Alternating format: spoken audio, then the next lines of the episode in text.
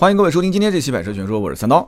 上一期节目呢，我们聊了小鹏汽车的创始人何小鹏的传奇的人生经历啊，也可以说是一个开挂的一个人生经历啊。应该讲十多年的时间啊，不止啊。他其实九九年毕业的话，将近二十年的时间，从一个大学毕业生到现在，能够是一家这种呃新造车势力的发起人，非常厉害。我觉得真的我也很佩服啊。你想想看，大家。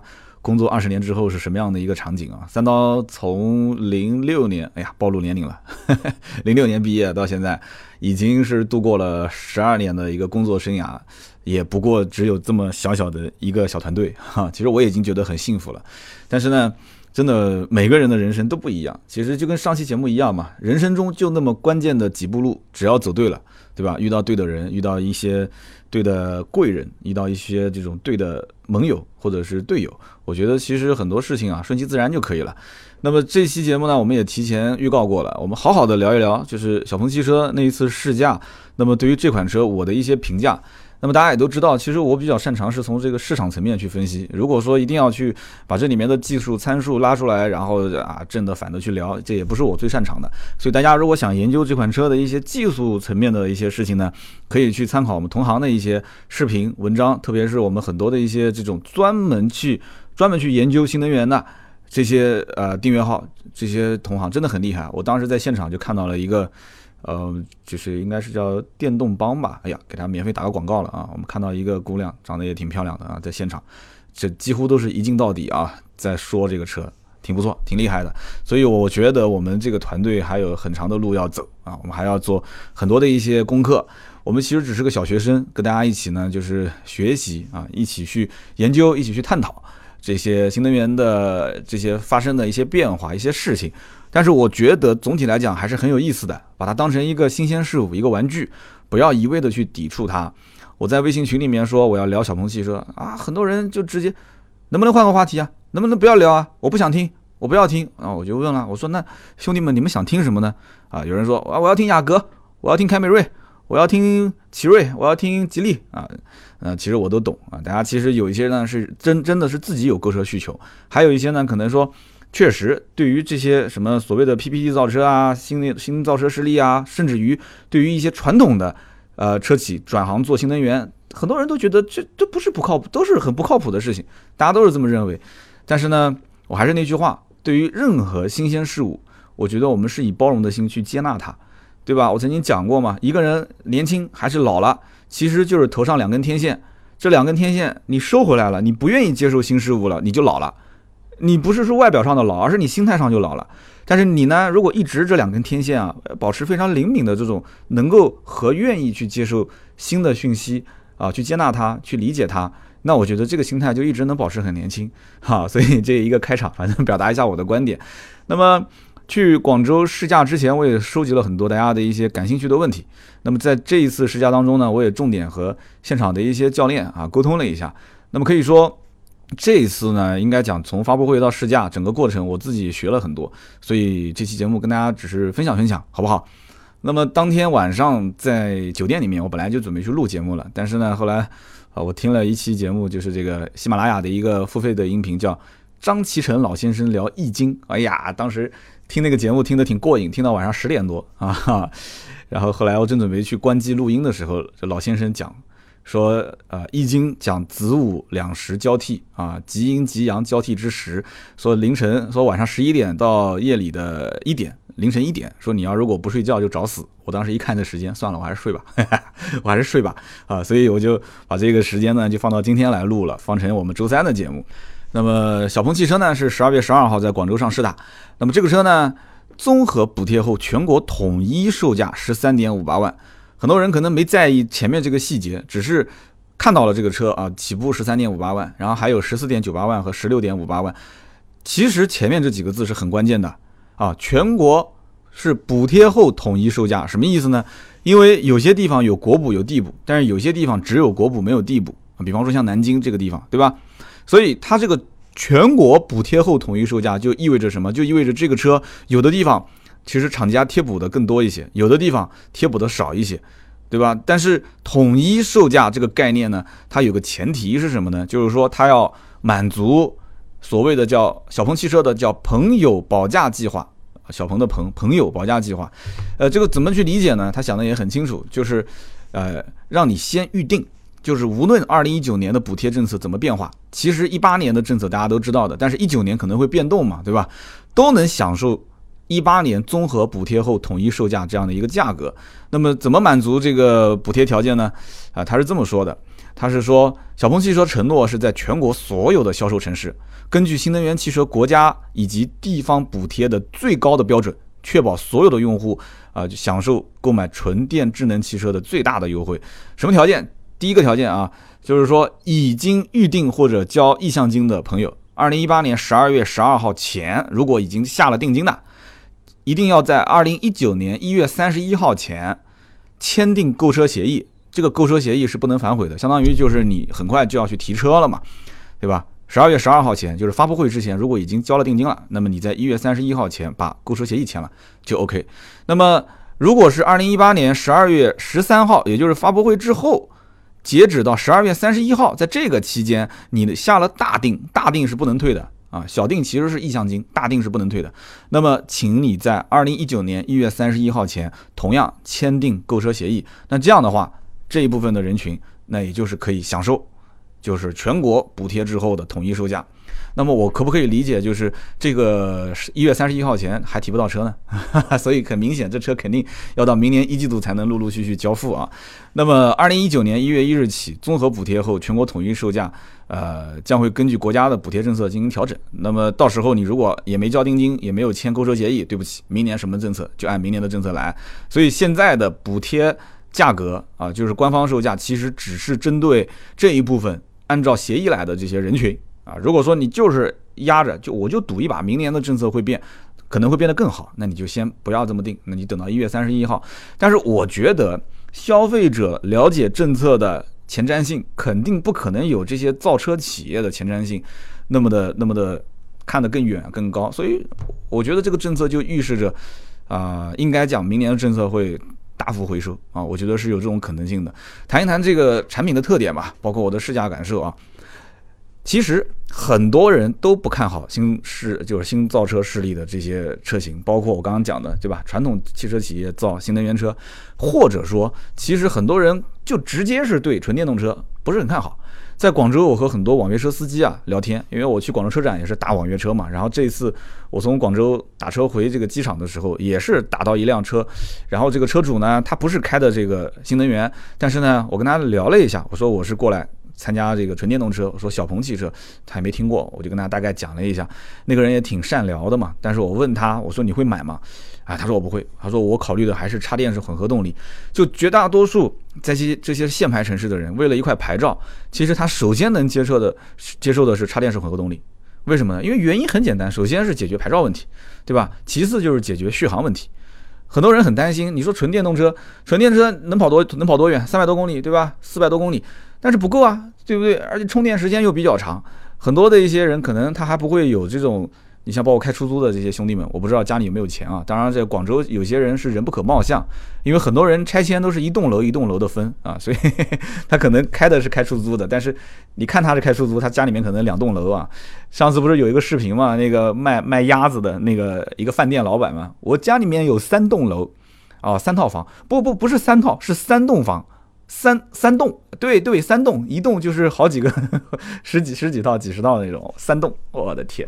所以人不可貌相。但是呢，我我对广州的这个其实老百姓的，就是买车的状态，我不一定很了解。但是通过跟这些网约车司机啊，我也比较善于跟他们聊天啊，就是基本上判断下来，他们其实更能接受的是插电式混合动力。大家也可以在我们节目下方去聊一聊。我也知道广州有很多听友啊，上海、北京、广州、江苏，我们这边听友都很多，可以说说你的一些看法。啊，所以解决牌照问题，解决续航问题，但是呢，大家都有个顾虑，什么顾虑呢？因为是电池嘛，大家接触电池最多就是手机，是不是？到了冬天，那么电池可能这个手机待机时间明显会短很多，那么用的时间久了，这个电池很明显，对吧？它的续航能力会下降，所以大家都会问一个问题：这车子不是开个一个月两个月，它不像手机可能用个一年就换了，那两年以后呢？三年以后呢？如果我要开很多年怎么办？对吧？十几二十万，甚至几十万，也不是每一个家庭都能掏得出来。所以，因此，一个新品牌的电动汽车，说你你说让很多的老百姓一下都能接受，很难很难。他们不敢用这个十几万、几十万去尝鲜。说白了，其实就这个概念。那么在另一个方面来讲的话，我其实也听到了某个新能源车的负责人，我一个好兄弟，他跟我分享了一个他的观点，我觉得很有意思，今天跟大家分享一下啊。我当时跟他聊了很长时间，因为他也是刚刚到了这一家刚刚新建的一个新能源的 4S 店，他就跟我讲，他说我们现在这个店还没有正式营业。那么厂家分配了很多订单给我们，手上大概有五六十个订单，什么品牌我就不说了啊。那么他呢说，现在这些订单他们需要陆陆续续的回访，然后跟这些城市，就是他就是在南京嘛，他跟这些这个订单啊客户去进行沟通，交付时间啊，包括就是因为也是遇到了二零一九年，马上不是政策要变嘛，对吧？所以希望他们能不能先交全款。交全款，我就保证你可以按照现在的这些优惠政策来啊，补贴政策来。你要不交，明年政策变了，那我就不敢保证了。所以还是有一部分人是愿意先交全款的。但是这里面就分两类人，一类是真的不差钱，他们我买这些车就是跟买玩具一样的，买回去就是研究就是玩的。所以这一类人遇到一些问题，其实他不会太计较，因为他本来就知道这种车型出现问题也很正常。现在在网络上。对吧？有的有的人讲说什么什么品牌其实就是半成品啊，就是什么什么问题，对吧？最近出了一个某品牌的事故，撞了电线杆子了，电线杆子笔直笔直的啊，结果车子的气囊没弹开啊，大家就开始在后面就议论了啊，有人开玩笑说这电线杆子是什么牌子，我要买啊，还有人说这电线杆子是水泥是哪一家的，然后是是哪个上市公司的，我要买它股票啊，质量太好，这都是网友就抱着调侃的心态，对不对？但是从我的角度来讲，他就是有一部分人，不管你怎么调侃，他就是买。因为他对于这种新生事物，对于这种就是比较有科技范儿的一些东西，他就是感兴趣，对不对？我以前的一个同事就是这样子嘛。我的天哪，什么东西时髦，什么东西就是，呃，就是就是就是比较高科技，他就全部买回来玩，砸了 N 多钱啊！就一年，的估计买买这些这种什么听音乐的、看视频的、什么 AR、VR，全是他第一批买。游戏机家里面各种型号都有啊，结果都花了好多好多钱。那么有这样的一类人，对吧？这种人叫什么？极客是吧？啊，那么还有一类人是什么人呢？这个很关键，大家可以听一听，就是那种没有家里面没有买过第一辆车，平时出出行基本都是靠分时租赁租电动车。我去广州车展的时候，住在这个附近的一个酒店，当时我看那个街对面啊，我的天，停了好多的这个分时租赁的这个电动车，什么牌子我记不得了。然后呢，就看那个电动车，我去吃个晚饭回来，好多辆就被开走了。然后早上起床，对吧？去参加广州车展，我就发现门口一辆都没有了。然后回来的时候，看到晚上那边停了几辆，就说明它的这个租用的频率还是很高的。那么你知道，有一部分人啊，他其实自己不买车，就是靠这个分时租赁，就是临时有需求临时用，就培养了很多客户，他们是非常非常早就已经开始接触到了。电动车认识了电动车，也习惯了电动车的这个驾驶感受，你说是不是？而且这个分时租赁用的都是什么电动车？都是非常廉价的电动车，配置永远是最低的，是不是？然后整个车内的这种这个内饰啊，那种廉价感，再加上大家开的都是这种分时租赁的车，也不会太爱惜，所以他们连这种车都能接受的话，你现在让他看到一个十几万的小鹏的电动车，他肯定会觉得说，哇塞，这车好豪华，好科技感，对不对？他会觉得超豪华。所以他们愿意买这些车的原因很简单，大家算笔账，他们只是付了很少的首付款，然后每个月分期付款，对于他们来讲，相当于就是平时租车用的钱，甚至这样算下来还挺划算的，是不是这个概念？所以你看，小鹏不仅仅是小鹏，包括所有的电动车上市，它一定会有一个灵活的金融方案。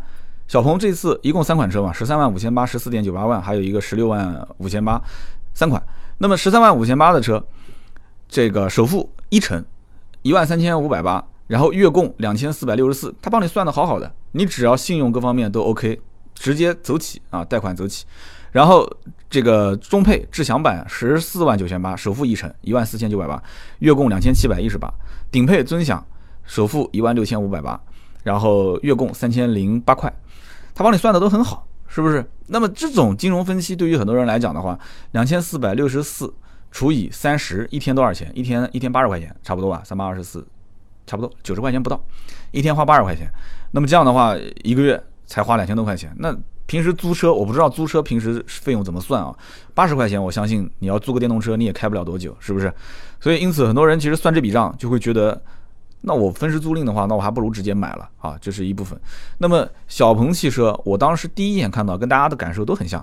上期节目应该我也提到了，就是像这个小号的特斯拉的 Model X，对吧？其实我也曾经说过，特斯拉后期会上一款入门级的叫 Model Y 啊，Model Y 这个车，其实外形你看那个网上照片，真的是非常非常的像啊。所以因此，很多人就讲说这个是小号的特斯拉，对吧？或者说是这个将来特斯拉如果 Model Y 进入中国市场了，那小鹏汽车，你想，二零一八年十二月十二号已经上市了，那可能甚至会有人会会笑笑称啊，或者是调侃它为，呃，就是 Model Y 是山寨了小鹏汽车。哇，那个时候小鹏汽车肯定是爽歪歪啊。所以呢，我前面也说得很清楚，小鹏现在目前是初创阶段，就这家公司用的也是特斯拉的一些开放的专利的技术，是不是？创始人也是特斯拉的死忠粉，所以这个车上你能找到很多特斯拉的影子，我觉得也不足为奇，对吧？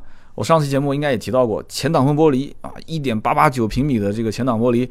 那我当时在试驾体验的时候，在开的过程当中，其实我还没有去去非常非常就是仔细的去观察这个玻璃，我就像正常车开一样的，没感受出来。然后是等到静态拍摄的时候，我看到哇，很多的媒体举起这个长枪短炮在拍那个玻璃，我才发现哦，原来这个玻璃这么夸张啊，坐在里面就完全就是就感觉是一个。就是全景式的啊，就头顶上都是一片天空。但是我有的时候也在思考一个问题啊，其实现在的全景天窗加上这个现在的其实前挡玻璃，很多车用的这个面积也不算小了，它的这个造价成本一定是比这台车的完全的一个全景式的前挡要低的很多，对不对？那为什么要用这种超大的这种全景式的前挡玻璃呢？我觉得几个方面原因，第一个就是因为。创始人何小鹏是特斯拉的死忠粉，这是第一个，对吧？所以你 Model X 怎么玩，我也怎么玩。第二一个，我觉得很重要的是什么？就是前期任何新能源啊，叫新造车势力的厂家造出来的第一辆车，相当于就是上台表演的第一部戏，是不是？所以一定要出彩。那怎么让这个车出彩呢？就是你要把很多东西，如果是用在骨子里面，它其实不出彩的。你一定要把很多东西用在。大家能看得见、能摸得到、能写在宣传文稿里面的，哎，这个才是能出彩。所以，因此每一家都有自己最拿手的东西。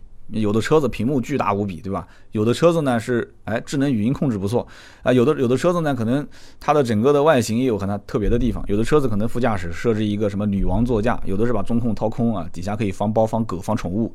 反正每个人都玩自己的东西。从我的个人角度来讲，你什么都不玩，你就是。传传统统的跟普通的燃油车企一样的去造车，那不出彩。其实这样的电动车企也有啊，你这样不出彩。这样的话，那我我其实反而不是很看好。但是往长远来看，如果前面这一口气喘过去了，往往这种扎扎实实的，就是本本分分的去做一些很实用的一些配置，做一些很实用的一些这个内部的空间的优化，或者是这个功能性上的优化、主动安全上的优化，那。将来是可以得人心的，就跟我们做自媒体一样嘛。你刚开始哇，全部就设计那些特别劲爆的一些话题，那你很有可能一个一一上来就炸，对吧？内容也很创新，一上来就炸。但是呢，你往后走，你不可能天天都是这样嘛，你总得要回归很传统、很正常的一个有观点、有内容、有温度的，对吧？有胆有料的这样的一些内容。但是这些东西有的时候它并不是那么那么药效的来的那么快，所以这么大的一个前挡风玻璃往前面一装，对吧？这个何小鹏在发布会上也讲了，它的整个的这个成本，对吧？可能能涉及到这个车的一个将近百分之十的这个成本。大家也开玩笑说，那这个玻璃险一定要买啊！上期我也提醒过了，所以因此，我个人觉得，将来小鹏汽车的后面的量产车，就是不管是后面的车型也好，还是这款车将来再进行迭代的时候，这一块玻璃非常有可能是被全景天窗替代掉。很有可能将来就不用这样的一块全景式的前挡玻璃，这只是我的个人的推测啊，不代表任何官方，这是我的推测，因为造价成本实在是太高了，而且开过 Model X 的一些兄弟们应该知道啊，这个玻璃并不是说完完美美，一点缺点都没有。啊，包括这种光线的反光啊，包括这种前面如果脏了，包括顶上脏了，它雨刮器只能刮到前半部分，前半部分上面是刮不到的，怎么办？你还得拿个抹布去擦一擦，是吧？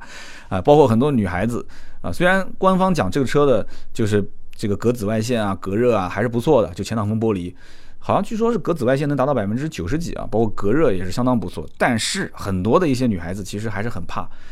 怕自己白白的皮肤被这个玻璃给晒黑了，是不是？所以呢，因此这么大一块玻璃，其实也不完全说全是优点，很多人还是很担心的，是不是？因此，我其实有个推断，就是将来有可能还是回归到传统全景天窗加正常的前挡玻璃，好吧？所以这个我们就讲那么多。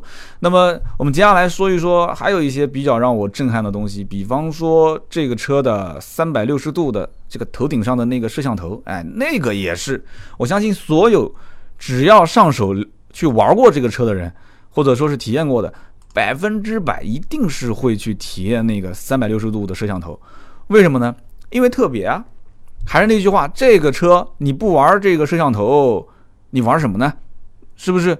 因此，这个摄像头不管它的实用性怎么样啊，不管它就是说将来是不是真正能永久保持这个摄像头在这个车顶上啊，还是说，呃。怎么讲呢？很多人甚至于觉得可能涉及到隐私啊，或者以后可能会政策法规啊各方面，是不是有可能会让它取消？这些我们都不谈。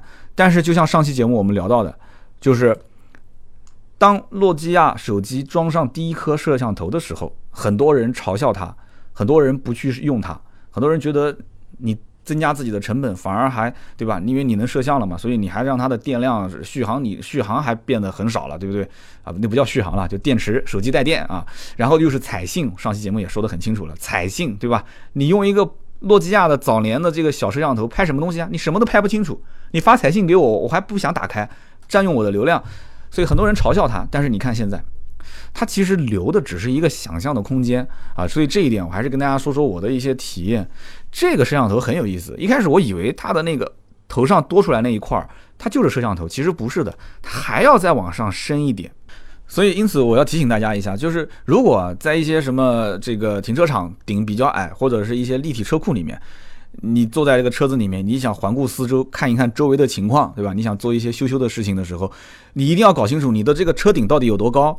你别到时候你坐在车子里面正准备去啊用三百六十度环绕看一圈周围的情况的时候，你咔，结果咔嚓，对吧？我没试过，它那个摄像头升上去之后，如果遇到阻碍，会不会自动收回来？如果它要是不是自动收回来的话，那滋咔。这个我就不知道成本是多少了，对吧？我觉得你还不如下车自己走一圈看一看，这样来的还更好一些，是不是？有人讲说三刀老司机怎么这个这么有经验？没有啊，我只是设想一下，想象力比较丰富而已啊，不解释啊。所以因此呢，呃，大家肯定是很想体验这个小鹏汽车的三百六十度摄像头。从我的角度来讲呢，这个呢确实留了很多的一些想象空间。你比方说我们在开车的过程当中，就是那种。偷偷的躲在后面观察的感觉，哇，那种感觉真的非常的美妙啊！呃，开车的时候，然后我们把那个摄像头哎升起来，对吧？绕一圈啊，看到路边比较好的风景，你懂的，对吧？这些风景分成两大类嘛，对吧？一类是真的风景，还有一类是，对吧？那种风景嘛。然后这个时候我们咔嚓一张照片，清晰度还真的挺高，真的。我们我们在车子车队行驶过程当中，我们也拍了几张。还真的不是很模糊，很清晰。这些照片呢，我觉得发发朋友圈啊什么，肯定足够用了。那个屏幕那么大，看起来都很清晰。你手机上就那么小一块屏，肯定没什么问题的。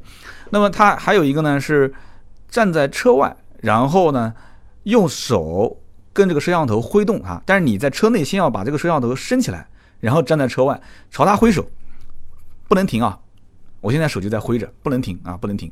然后挥的时候，你看到那个摄像头朝你左右吱吱晃两下。就说明他已经锁定你了。这个时候呢，你一边挥一边走，一边挥一边走，找到你适合拍照的这个风景，然后朝他比一个耶这个姿势，耶剪刀手啊，然后你就会听到车子里面说开始拍照，五四三二一，咔嚓。一张照片，那这个五四三二一其实就给你摆动作的嘛。这个时候你可以把剪刀手放下来啊，摆个 pose 啊，怎么样怎么样？那这个呢，其实我觉得也 OK，对吧？也 OK。最起码你你在很多的一些燃油车主或者是其他的一些新能源车主聚会的时候，哎，你有这个功能，别人没有，你看炫不炫啊？是不是？哎，这小骄傲一下吗？那么在这个过程当中呢，我也发现这个挥手识别呢，呃，也有一点限制条件，比方说背后。人多不多啊？包括你身边会不会有人从你就是后面啊或者旁边穿过？识别度如果单个一个人的话还 OK 的，但是如果说来的人比较多，我们也试了，很多人在身边，他也能识别出来，识别度还算比较高。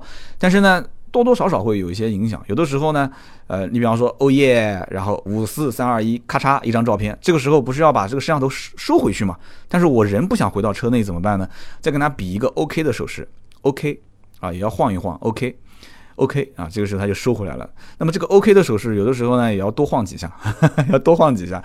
所以大家可能听到这里的话，觉得，哎呀，好奇怪啊！就是在一个车子面前，又是挥手，又是哦耶，又是 OK。说这个，哎呀，这个要遇到熟人或者遇到一些走过路过的人，不知道在干嘛，真的觉得好傻。但是这个呢，你现在觉得傻，你想，如果以后就是这个功能真的运用到了某一个场景里面，大家都认可。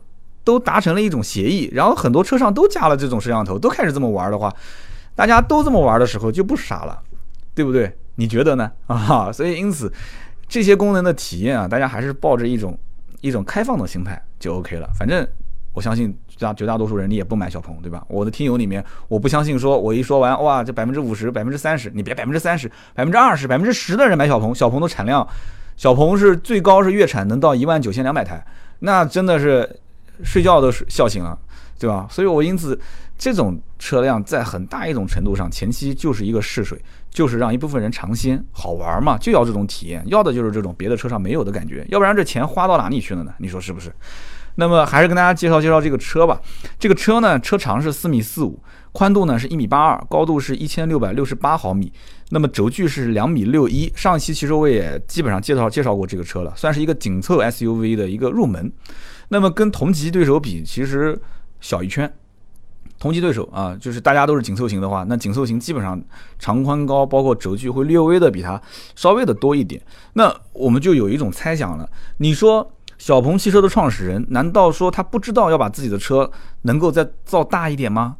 对不对？反正平台都是自己全新的平台，反正这个车造大一点也不会多多少的材料。那么从我的角度来讲，我个人分析是这样的，其实。小鹏，不管是你从它的长宽高大小上来看，还是从这个车子的实际的驾驶感受，包括它的这个续航里程啊，都不是很激进。上期节目我其实说的很清楚，就是它的整个的这种设计就是冲着年轻人去开，而年轻人其实第一辆车并不是想要很大的车。小鹏在整个设计之初，我觉得它的整个思维逻辑就是这样子的：年轻人的第一台车，对吧？年轻有范儿，很多年轻人还买两厢车呢。是不是两厢车更好开、更好停？而且在很多的一些限牌城市，其实都是一线城市。在目前来看，这些城市里面的人真的需要一辆很大的车吗？而且很多人玩这种纯电动车，它也不是第一辆啊。我刚刚不说了吗？买这种车的人分两大类，一个就是真的是当玩具买一辆回来玩玩的，还有一类是什么？他们真的平时是没有车开，是用分时租赁的。然后呢，哎，现在我要买第一辆车，那这一部分人可能会对他提一些要求啊，就是说啊，我可能对这个车的这个空间各方面有一些要求。但是你真正去坐在这个车里面，也还可以吧。紧凑型 SUV 基本上后排空间能翘个二郎腿，对吧？后备箱的空间里面，那你说后备箱的空间大能大到多少？我觉得你除了中大型 SUV 能跟紧凑型明显拉开差别。正常紧凑型 SUV 的后备箱空间差别不是特别的大啊。那么我要吐槽还有一点就是它的后排，后排中间是不带头枕，然后呢也没有中央扶手，所以这一点的话，呃，我觉得反正各方面吧，就是在储物啊，包括在如果满载的情况下，舒适度会有一些影响。那么开这个小鹏 G3 的过程当中呢，啊，很明显我可以感受到一点，就是这个车其实它的电门的反应不是那么的窜啊，不是那么的激进。你就是把它切到运动模式，你你会发现这个脚底就是一脚点下去之后啊，你哪怕就是一脚深踩，它的这种这个车子整个的这种加速过程中还是有那么一点线性的感觉，哎，这是很有意思的。你要知道，电动车其实瞬间的扭矩输出啊，确实是会让很多人不适的，因为大家是从开燃油车转到电动车上的，是不是？那我从运动模式切到普通模式啊，甚至切到它的这个相对比较经济的这个模式的情况下。它的这三种模式的切换没有非常明显的感觉，所以我也能更加的断定，就是说小鹏其实它并不是想把这个车往一个就是高性能的这种电动车型上去发展，对吧？未来的汽车其实想把自己往高性能上推，然后包括比亚迪啊，比亚迪唐其实也想把自己往高性能车上去推，但是很很明显，这个品牌它不是想往这上面去推的，对不对？包括它的制动力回收，它的拖拽感不是那么的明显。那他为什么要这么设计呢？对吧？那么当时教官跟我解释讲说啊，是因为我们通过英国的米拉公司的调教啊，底盘非常的好，所以才会这个拖拽感不是特别的厉害。那这个说法其实我不认同的，为什么呢？这英国的米拉公司其实就是一个外包公司，谁都能用，对吧？我记得印象最深就当年宝沃上市的时候，也在说我们是通过英国米拉公司来调教，就是欧洲的公司调教的底盘相对来讲其实都支撑性很好，但是偏硬。就是你要真正激烈驾驶的时候，这个车的这种驾驶感受还是不错的，但是在舒适程度上来讲，稍微的牺牲了一点点啊。这个车其实我知道的，它真正想要就是获取、捕捉那一部分用户，还是不想让他感觉到这车开起来很生硬，还是要相对的舒适一点。可是如果说它的整个的啊转弯的支撑性啊各方面都很差。呃，都偏的软软的，像开轮船一样的。那对不起，它不是那一部分对于科技范儿的这一部分新能源车的那些人的要求。所以，对于我觉得，它对于像米拉公司，就是下单申请说你帮我调教，就是运动性这方面呢，你稍微适当的加一些就可以了。但是我还是希望你是偏舒适，这是我的个人感受。所以在制动力回收这方面，我觉得工程师是更注重驾驶感受，就你不要影响我的正常驾驶，不要让大家时时刻刻感觉说我在开一个电动车。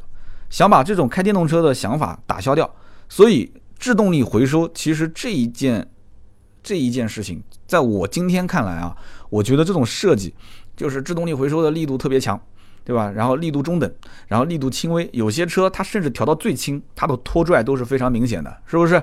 但是这个车其实你把它调到最重。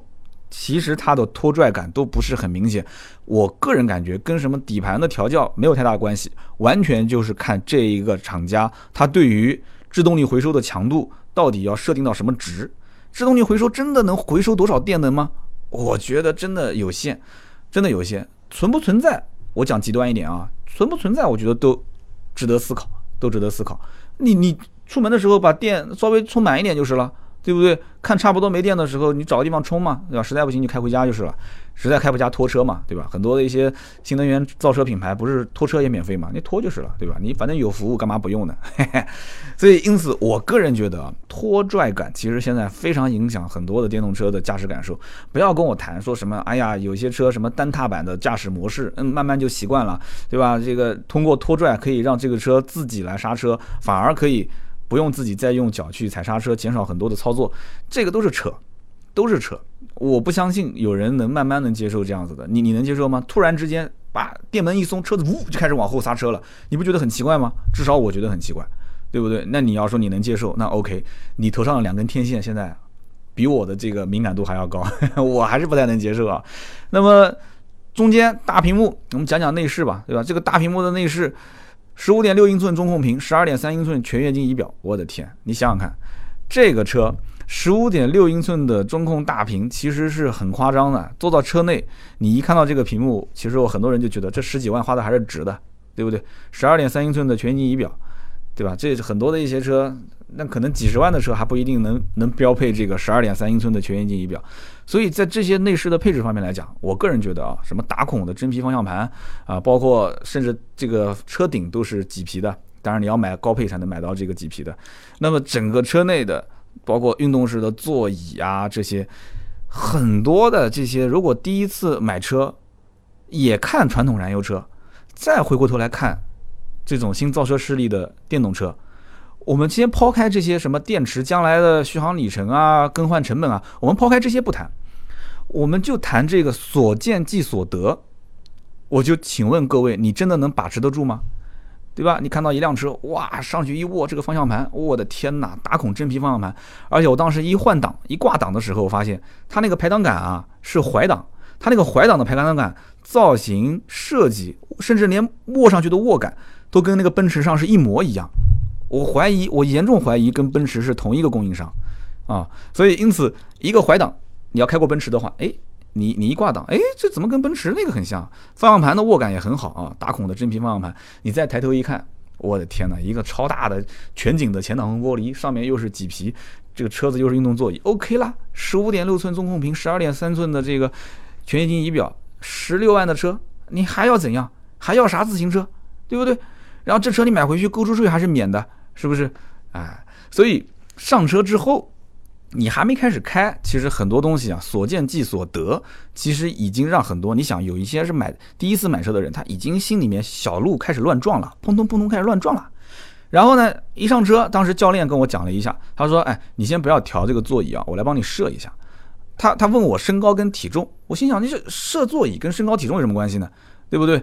你是不是因为就看我这个身材有点开始偏胖了啊，就怕我影响这个续航里程，让我下车啊？那那这个就。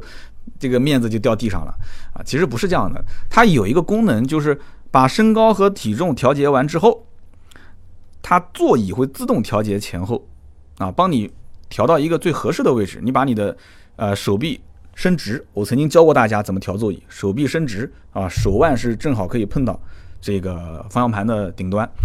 那这个功能我觉得还是不错的，但是这个功能有一点不好，就是女孩上车之后，女孩子啊，如果车上有其他的人。你身高可以输，但你要一输你的体重，哎呀，那这不就暴露目标了吗？啊，这个不太好，这不太好。所以你要你要稍微隐私，用手挡到一点输啊，挡到一点。那么在这个功能演示当中，我看到很多人问了我一个问题，就是说这个自动泊车。当时小鹏汽车在发布会现场的时候，所以这也能看得出何小鹏的一个性格，在现场他明知道现场的灯光，它的整个的地台地板也是也是那个就像显示屏一样的有反光的。它即使把灯光调暗，在现场舞台上，你灯光怎么调暗，其实反光都非常的多，还是坚持要去就是做自动泊车的演示。那么很遗憾，第一次呢失败，但是第二次成功的倒进去了，而且他第二次倒进去的时候非常的牛叉，他是整个人下车，整个人下车把车门一关，让车自己倒进去。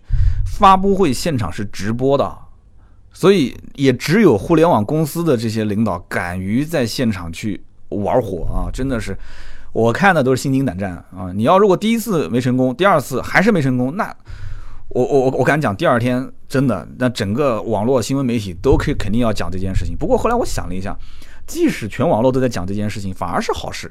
为什么呢？因为现在不管是好消息还是坏消息，反正只要有消息，我觉得对于一个新的品牌来讲都是好消息。但是第二次就成功了，而且是。车完全自动倒进去的。后来我在这个第二天的试驾体验过程当中，我试的时候，教练跟我讲，这个车暂时还不可以。为什么呢？现场发布会上的是一点二的系统啊，一点二的版本，一点二的版本人是可以下车的。但是我当时在这个试驾过程中的那一批车呢，包括交付的第一批车，都是一点一的系统。一点一的系统是必须有人在车上。那么它是通过车上的这些摄像头啊，包括它通过这些感应雷达，然后呢，它会去感应一个是路面上的这种标线，第二个是感应侧面的这些啊，侧面的这些障碍物啊，停的车辆，然后呢，在倒车的过程当中，你人不用踩刹车，听清楚了啊，是不用踩刹车，也不用扶方向盘，完全让它自动倒。我自己那台车也有自动泊车，也有，但是那个自动泊车，第一个它只能侧方位停车。不能垂直停车，但这个车呢是侧方位跟垂直都可以停。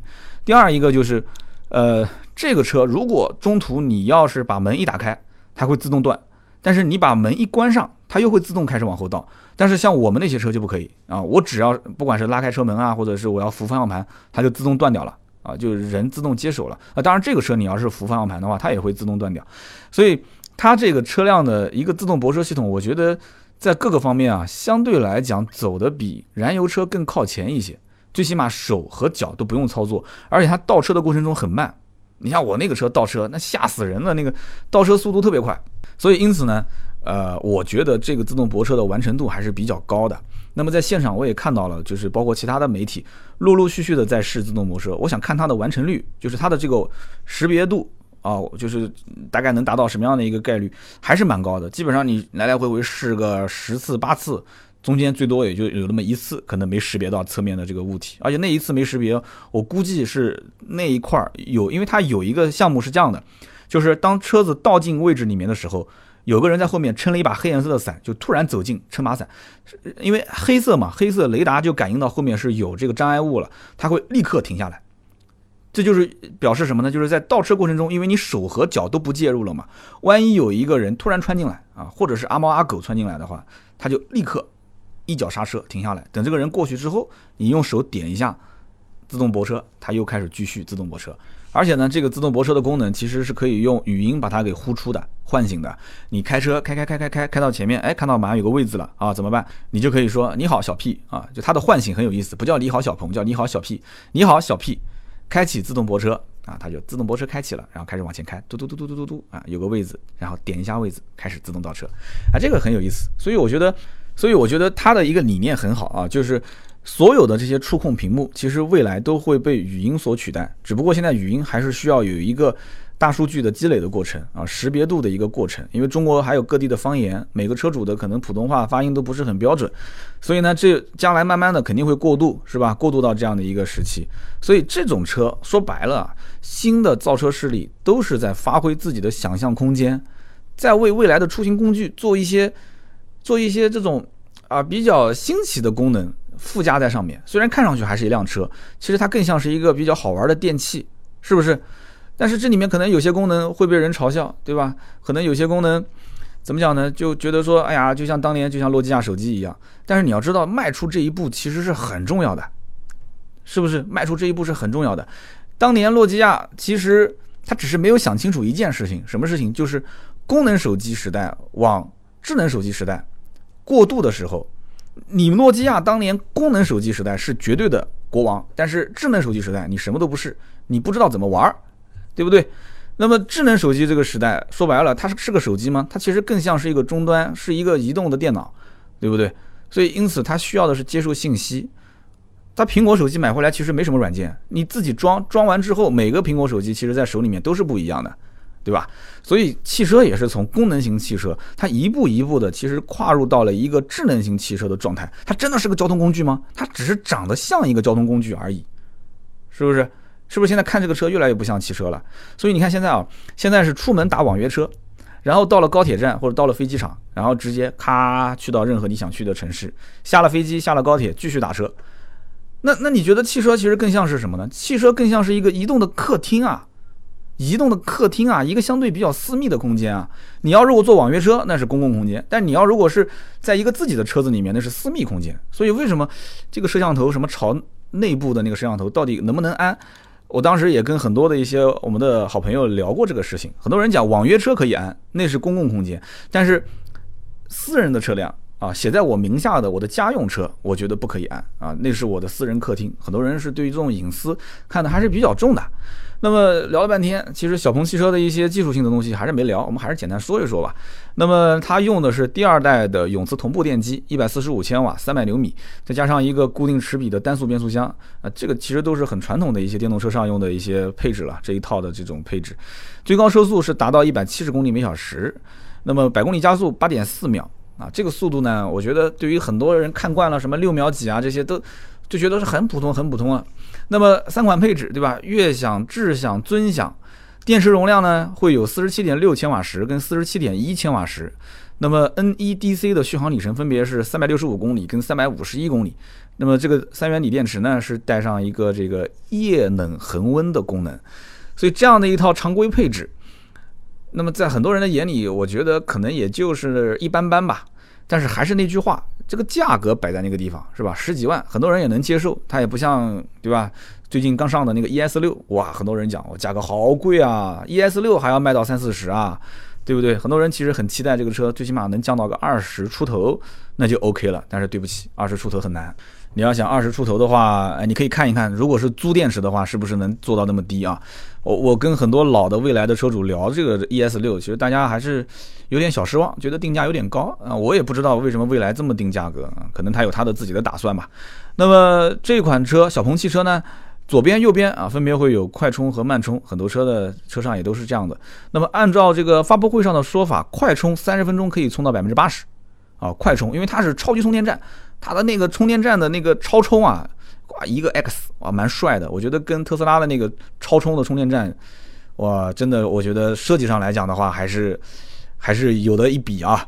然后他也讲说自己是国内唯一自己建超级充电站的新造车企业啊。网上会有图，我回头找到之后，我也会把它发到我们的这个文稿里面给大家看。呃，小鹏要自建充电站，自建超充。在发布会现场，何小鹏也讲了几句话啊，直接怼竞争对手。他说：“我不看好换电，他说，如果我同时在一个区域同样建多少多少个充电，就是超充的充电的这个桩子，那么在这个情况下，我同时充电，其实你想三十分钟就可以充到百分之八十，你折算一下，充十分钟能充多少？三分之一，大概能百分之二十左右，对吧？那么在这种基础上，他觉得效率远远是比换电来的快，而且成本要低很多，所以他是这么认为的。那么可能，呃，大家关心的呢，还有更重要的一点就是，电动车，我现在好，我知道了，你充电速度超充是很快，但是我用的过程当中，室外温度的变化，包括天冷的时候我要开热风，你电动车你是怎么样一个加热的状态？那么我天热的时候我要开冷风。那我得开空调，对吧？那么这种状态，它其实三种状态嘛：开冷风、开热风和车内不开风，也就是关闭空调状态。那它的续航里程会有什么变化？是不是很多人有这样的一些焦虑啊？就是觉得好像冬天都不能开了，跑高速也不能开了。所以大家对于不同时速的情况下，六十公里、八十公里、一百二十公里的情况下，到底这个车随着季节的变换，开空调、关空调，它到底有哪些？有没有有没有很准确的一个续航里程？我告诉你，我在小鹏汽车的 APP 上真的找到了，我不知道是官方的还是第三方有人总结出来的非常完美的三张图。三张图上是这么写的：六十公里的每小时等速巡航，在开空调、关空调的状态下啊，包括开暖风还是开冷风，它会有一套完完整整的续航里程数，精确到个位数啊。我觉得这一套计算方式还是比较靠谱的，因为它是把六十公里每小时等速巡航，还有八十公里，还有一百二十公里每小时等速巡航的状态下，甚至连轮胎规格都写得很清楚，十七寸的轮毂啊，十七寸的轮胎规格。那么在这种情况下呢，四十摄氏度、三十摄氏度、二十摄氏度、十摄氏度、零摄氏度、零下十摄氏度，而且它的这个计算，我觉得真的很科学，就是到了这个十摄氏度左右，它就设计了一个。关空调和开暖风，如果是二十摄氏度、三十摄氏度呢？它就设计了一个叫关空调和开冷风，就是对比一下它的续航里程数会有什么变化，变化还是蛮大的。我就不一个一个说了，因为太长了这里面，因为每一个对比都会有一二三四，呃，一二三四五六，大概有十二组的数据。那这个要说完的话，那要说很长时间。大家只要看图吧，看图会非常清晰。那么聊那么多，我感觉还有很多的一些话想说。这个何小鹏也说这辆车啊，他想把它打造成这个新能源车当中的雷克萨斯，说他自己曾经就是雷克萨斯车主，对吧？他想按雷克萨斯的标准来造小鹏汽车。不管这句话最终能不能实现，但是从我个人来讲啊，我还是比较期待的，因为他这个车呢，呃，付费的话是可以享受终身免费保养和终身免费质保。那么在这种前提条件下，你说一个十三万多的车到十六万多的车。对吧？连顶棚都是麂皮的，然后又是两个超大的这个液晶屏，对吧？在这个过程当中，这些车上你能看得见、摸得到的东西，科技感、豪华感，它都给了。那你你说你花个钱买个无忧计划，免费超充、免费质保、免费保养，我估计最多万把块钱吧，应该还是值得。我个人觉得，既然玩这个车，你这个还是要买的。所以，今后新能源车卖的是服务，我觉得不是当年蔚来这一个品牌，基本上所有的品牌将来都是卖服务。都是卖服务，你不可能靠他说将来的这个售后保养来挣钱，我觉得很难啊。那么小鹏现在是在海马的第三工厂生产，那有人讲说海马代工啊，后面有几个字海马汽车，这个基本上也不用想嘛，肯定车主买回去多数是要扣掉的，对吧？那么这个车呢，其实呃海马第三工厂大家稍微了解一下，上网可以搜一搜，它比海马的老工厂要先进很多。那么现在新能源造车的工厂基本上在造车的设备上面。都是敢于砸钱的，虽然都是代工啊，很多的都是这个，有的是燃油厂，燃油厂自己掏钱，有的是合起来一起掏钱。那么这种，呃，新造车势力代工的形式，目前来讲，开局大家可能都看不太懂，对吧？但是往后走，最近也传出了啊，这个车和家把整个力帆的这个百分之百的股权都给收了，所以往后走，你真的说不准，到底谁比谁强，谁比谁弱。开局大家可能看觉得说，哎，都可能还不错。但有的人觉得说，哎，开局我也看不懂。但是如果说所有的新能源车现在都是口口声声讲是以客户利益最大化来展开服务，哎，这是很好的，对不对？传统燃油车通过 4S 店的形式来卖车，大家跟 4S 店关系那么紧张。那么现在新能源车想得人心，想用服务来得人心，对吧？那么如果它后续的发展还是能坚持这样的一个初心。能够继续保持，因为这种投入是很大的一个成本。你别看他说你花个一万多块钱提供这些服务，那你还有免费质保呢，你还有免费保养呢，那这里面有大量的服务啊，还免费超充，超充站这成本也很高，对不对？那么在这样的一个前提条件下，这种服务能不能始终保持，我觉得要看，要观察。那么最后呢，我讲一个题外话，可能有点跑题啊。我在广州机场飞回南京啊，在等飞机的时候，我掏出手机啊，玩了一个小游戏。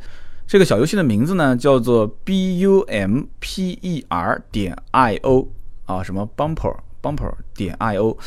呃，这个小游戏为什么在节目最后要提一下呢？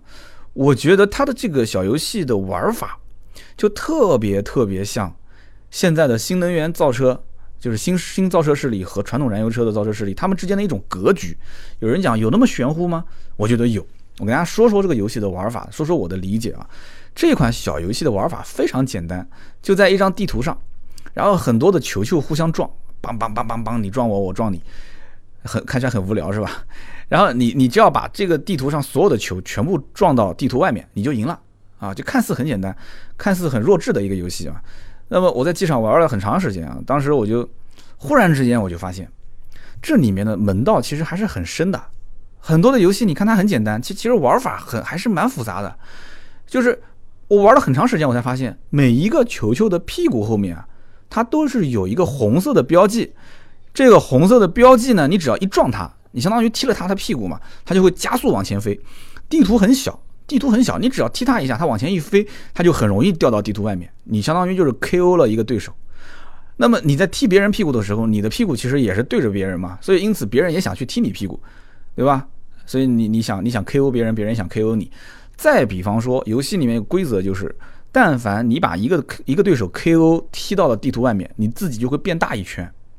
啊，你会变大一圈。我记得大家玩过什么球球大作战是吧？零零后的游戏啊，都是我们这些零零后玩的游戏啊。那个也差不多，吃一个球球你会变大一圈。这个也是，你把对方踢掉，你会变大一圈。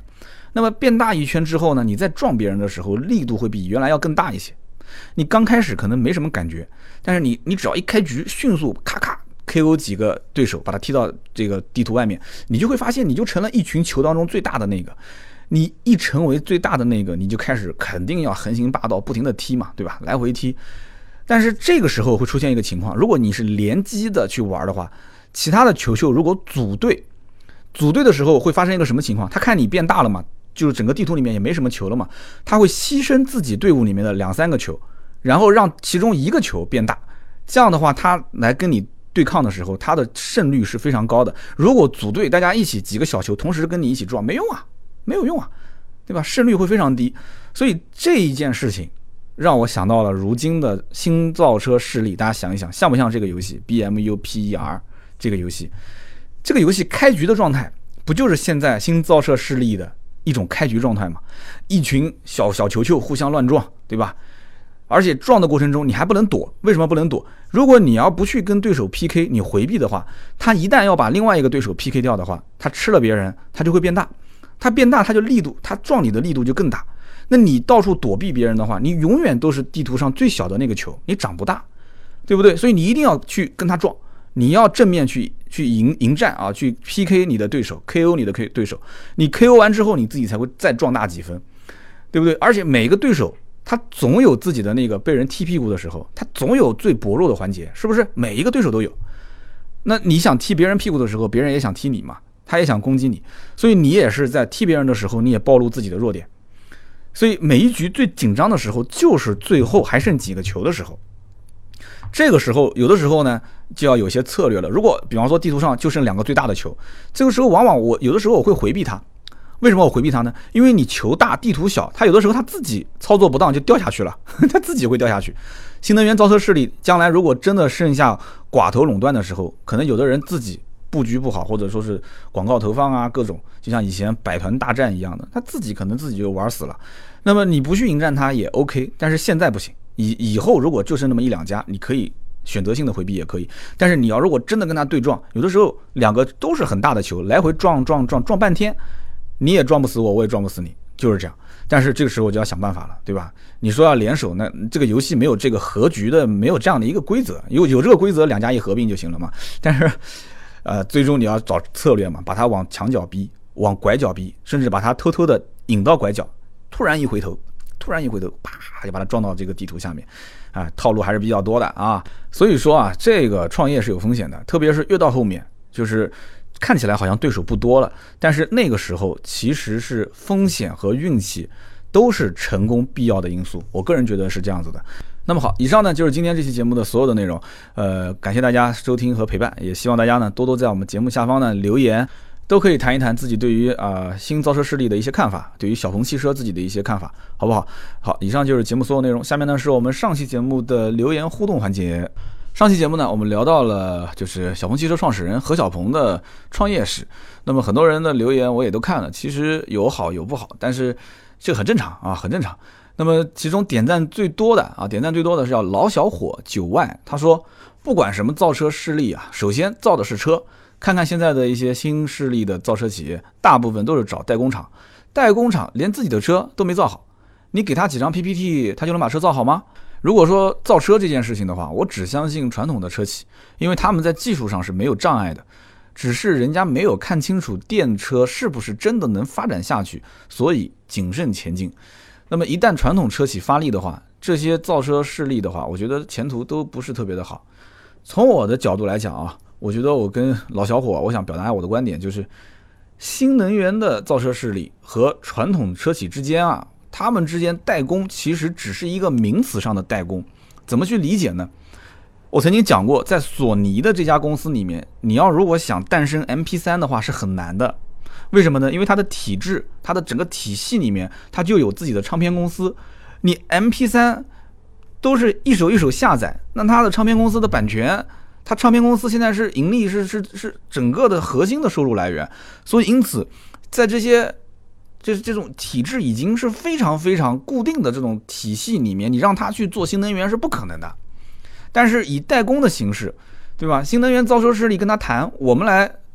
这个投入一大部分的钱，你提供一部分的技术，或者你也投入一部分钱，我们合起来成立一家新公司，啊，或者就是你帮我代工，我付你钱。从他的角度来讲，他其实是相当于是体外孵化，体外的体制之外的，他很多事情是有灵活性的。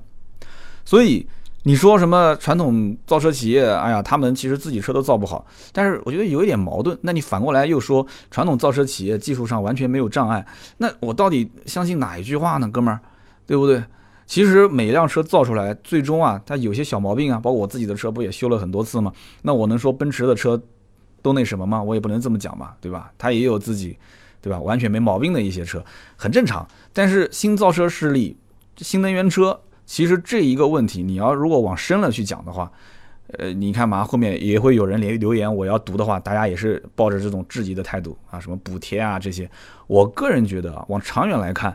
这个趋势现在无法逆转，但是燃油车是不是将来还能再去下一个百年？说大家还能开燃油车，我觉得也不太可能。燃油车再往后走，再持续一百年，一百年之后，这个地球人还在不在？我觉得都难说。所以这种事情啊，大家只是作为讨论。但是呢，目前来讲，大趋势代工只是目前的状态。往后走的话，很有可能就是。新能源造车势力如果真的持续不下去，传统燃油车企直接收购了，不就 OK 了吗？对吧？牌子拿过来，我们自己造就是了。现在本来车后面的标就贴的是什么江淮汽车、海马汽车，其实你也可以理解成就是传统燃油车企，对吧？利用这个新能源造车企业来完成自己的这个接下来的使命。我觉得这样也可以理解，而不是说是新能源造车的势力用 PPT 丢给他，让他来去造出这个车去拿补贴。那这样子理解，我觉得。好像有点偏，但是这么理解好像也对啊，但是有点跑偏，有点跑偏。下面一位听友叫做 T H A N K Y 杠十一，他说三刀这期节目呢很好听，我喜欢听这个 I T 行业的故事。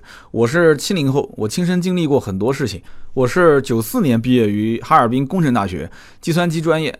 九八年毕业应聘中国电信，当时呢电信大发展时期啊，两千年的时候参加了政府的上网工程和亚信啊，就我们上期节目提到的亚信的工程师经常接触。我们公司就是黑龙江信息港，有机房，有网站，有集成网站和电子商务，当时全国刚刚发展，和新浪啊、网易都是一同成长起来的。现在看来呢，国有的网站和电子商务真的是落后太多。那么提到亚信呢，我还有一个马克杯，蓝色的啊，亚信的 logo 到现在还保存。啊，这个还有三刀提到的这些手机，我也很熟悉，非常感谢啊。这个九八年毕业，你比何小鹏早一年，所以所以你的岁数应该跟他差不多吧？应该都是七七年前后。而且这个哈工大毕业，九四年的哈工大毕业很厉害啊，很厉害啊，而且是计算机系的，所以我很想知道你现在做什么，你是不是已经财务自由了？你可以联系盾牌啊，然后把微信推给我啊，想跟你聊一聊，我想听听你那个年代发生的一些故事，真的很有意思啊。我估计你多数已经财务自由了啊。好，那么下面一位听友叫做呃唾弃你的坟墓，他说，传统汽车品牌造的就是车，造的是一台机器啊，那么新造车势力造的更像是智能电器。电池是作为电动汽车的核心，但是呢，电池一直没有重大突破，续航里程是一个巨大的问题。那么家庭的第一辆车的话，建议还是燃油车。那么如果说想要省油的话，其实可以考虑混合动力。那么想要绿牌的话，可以考虑插电式混动。所以说纯电汽车的话，只适合家庭的第二辆车，和燃油车进行一个互补。那么这一条留言也是很多人点赞。那我相信呢，大家也都赞同这样的一个搭配的形式，我也赞同。我也赞同，而且我其实就是一直想考虑家里面一辆燃油车，一辆电动车。那么好，以上就是今天节目的所有的内容，感谢各位的留言和收听和陪伴。那么听到最后都是我们老铁啊，也希望大家呢在我们的节目下方多多的留言。还有就是最近呢我们的特约的节目比较多，所以希望大家多多在我们的特约的节目下方也去留一下言，哪怕就留个已阅，或者说哎这个品牌我身边有人买啊怎么的。我相信任何特约的品牌，大家应该身边都有人买吧。多留言，多转发，这是对我最大的支持。那么跟大家也提前做一个预告啊，最近呢，我们和拜腾也做了一个小合作，那么做了一个叫拜腾充电站。那么会由拜腾的这些首席的工程师，包括拜腾的创始人，呃，戴雷先生，会由他们来做六期的这个拜腾充电站，大概两分钟的时间，给大家普及一些新能源车方面的一些知识啊，包括电池的知识啊，包括一些呃，大家就是是吧，续航里程为什么跑高速会变短啊，包括呃电池技术啊，电机技术啊，包括一些这种干货性的知识普及，大概就两分钟左右的时间，我们会放在呃。排期还没具具体排下来啊，就是放在我们周三、周六某一期节目的片头，给大家听一听。我觉得这种合作我还是很欢迎的，因为毕竟是给大家普及很多干货，而且这里面都是工程师啊亲自去解读这里面的一些知识点，而且这里面的文字也是工程师去把关啊去写的。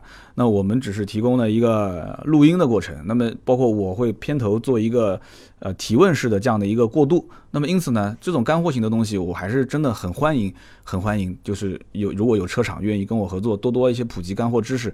技术性的东西、前瞻性的东西的话，还是非常非常喜欢的啊！我相信我们的听友也很喜欢，是不是？所以因此呢，今天跟大家就简单沟通到这里。那么如果有更多的一些咨询车辆方面的事情，可以加我们的微信啊，私人微信号四六四幺五二五四，大家可以加这个微信。那么我们平时工作日呢，盾牌都会在线啊，帮大家进行一个回复。那么有买车的需求都可以找我们啊，改装啊、升级啊，或者是包括一些车辆当中维修使用过程中的问题，都可以留言给他。好的，以上就是今天节目所有的内容，我们周六接着聊，拜拜。